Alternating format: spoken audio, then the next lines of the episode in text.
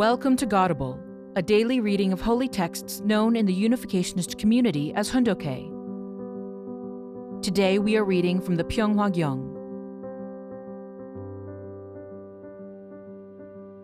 Pyeonghwa Gyeong, Book 2 God's Homeland and the Peace Kingdom. The Mission of God's Emissary. Respected ladies and gentlemen, until today you have led fairly conventional lives. Now, however, I call you to take on a mission as God's direct emissary. As individuals, there are many differences among us. We are large and small, wide and narrow, tall and short. Despite our differences, God is commissioning us to become His direct emissaries. Let us be patriots who proudly uphold God's lineage of goodness. Let us stand resolutely, with heaven's authority, and answer the call to liberate our homeland. How can you qualify for the mission of God's personal emissary? You need to desire the liberation of your homeland a thousand times, even 10,000 times more than you desire the present reality. You must be determined to liberate your homeland even at the cost of your life. Eating or sleeping, coming or going, every action you take should be for the sake of establishing the peace kingdom. The Bible teaches, strive first for the kingdom of God and his righteousness. Matthew 6:33 Go forward with confidence, because while your external situation may still belong to the realm of Satan's world, you have been reborn with a true lineage. You are God's direct emissary for the purpose of establishing the homeland. Do you recognize God's plight? He is a parent who lost his children in one instant and was then forced to suffer a history of mistreatment, blocked at every turn as he sought to fulfill his will. You should become filial sons and daughters capable of understanding the sorrowful heart of God. How can you be leaders unless you know the truth and practice it? Leaders of the world, please think deeply about how you came to be here today. Did you simply come partly out of sincerity and partly out of curiosity, hoping to enjoy a Christmas party? Whether you like it or not, you have now received God's call. I myself suddenly received God's command when I was a young man of 16. I accepted his call and ever since I have spent my entire life of more than 80 years walking a course of blood, sweat, and tears. I did this to rescue humanity from Satan's dominion and to bring God into a state of true liberation and complete freedom. Just as I did, you too can now accomplish the exalted will of God for harmony and peace on an interreligious and international level. That is, you can complete the sacred task of establishing God's homeland. You and I are one, with a common denominator being absolute faith, absolute love, and absolute obedience. You, as well as I, are to be true parents and kings and queens of peace. Today, heavenly fortune is with you, as it is with me. We now have the opportunity to establish our homeland that will also be God's homeland. That homeland requires sovereignty, territory, and godly people. God's lineage of goodness has to extend powerfully throughout that homeland. The pulse of God's providential history has to be felt there in a way that cannot be experienced anywhere else. If it is possible to build this homeland right now, how can you hesitate? Please complete the mission of being God's direct emissaries.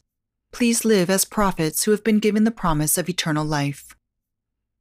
Lead rewarding lives with no regrets. Ladies and gentlemen, I recently founded the Mongolian People's Federation for World Peace a movement to bring together people of Mongolian descent throughout the world. My intent certainly is not nationalistic. This is a comprehensive movement for peace. People of Mongolian ancestry are the descendants of Cain and Shem, the eldest sons of Adam and Noah, respectively. God called Noah's family to restore through indemnity the historical errors committed by Adam's family. Now, in the final period of God's providence, Shem's descendants can accomplish their mission as the firstborn among humanity. Thus, it is a movement to comfort God's heart of pain over Adam's family, which lost Abel by murder and waited 130 years to establish Seth. It is a movement to make the world into one brotherhood and one family by tearing down the walls of the heart that divide us, so that all humanity might live together in a society characterized by interdependence, mutual prosperity, and universally shared values. It is a providential step to hasten the establishment of God's homeland. We should return gratitude and glory to God and true parents. They have enlightened us about the incredible providential age in which we are living. They have even bestowed on us the glorious mission to establish God's kingship as His direct emissaries. Through all eternity, we will gratefully glorify and praise true parents who have inaugurated the revolutionary era after the coming of heaven. Therefore, today we offer this coronation ceremony of true parents as the King and Queen of world peace. It is unprecedented in history and will never be repeated in the future. True parents have established the realm of true liberation and complete freedom. Just as the sun rises with brilliant light in the eastern sky, heavenly fortune is now shining upon all people. The curtain of darkness that shrouded us for tens of thousands of years is being lifted at last. The divine command to complete heaven's will is taking root in your heart. This is a path of destiny, and you cannot avoid it. Therefore, stand up courageously. We have the era after the coming of heaven working with us. You can experience with certainty the meaning of Jesus' teaching that those who forsake their life will live and those who seek their life will die. Let us resolve heroically to do everything to complete the sacred task of homeland liberation and establish the peace kingdom, God's ideal of creation on this planet Earth. Please engrave the heavenly command you have received today deep in your heart. From this time forward, as a leader chosen by God to build the homeland, you must pledge to lead a beautiful and precious life. Everyone here, without exception, will eventually pass on to the spirit world. You do not want to carry with you any regret. Today, I have conveyed to you God's message for the new era. I pray that as God's direct emissaries, His blessings will forever be upon you, your families, and your mission. Thank you. Thank you for listening to today's episode of Godible. Godible is brought to you by the National Victory Fund and support from listeners like you. To donate, visit godible.org. Thank you.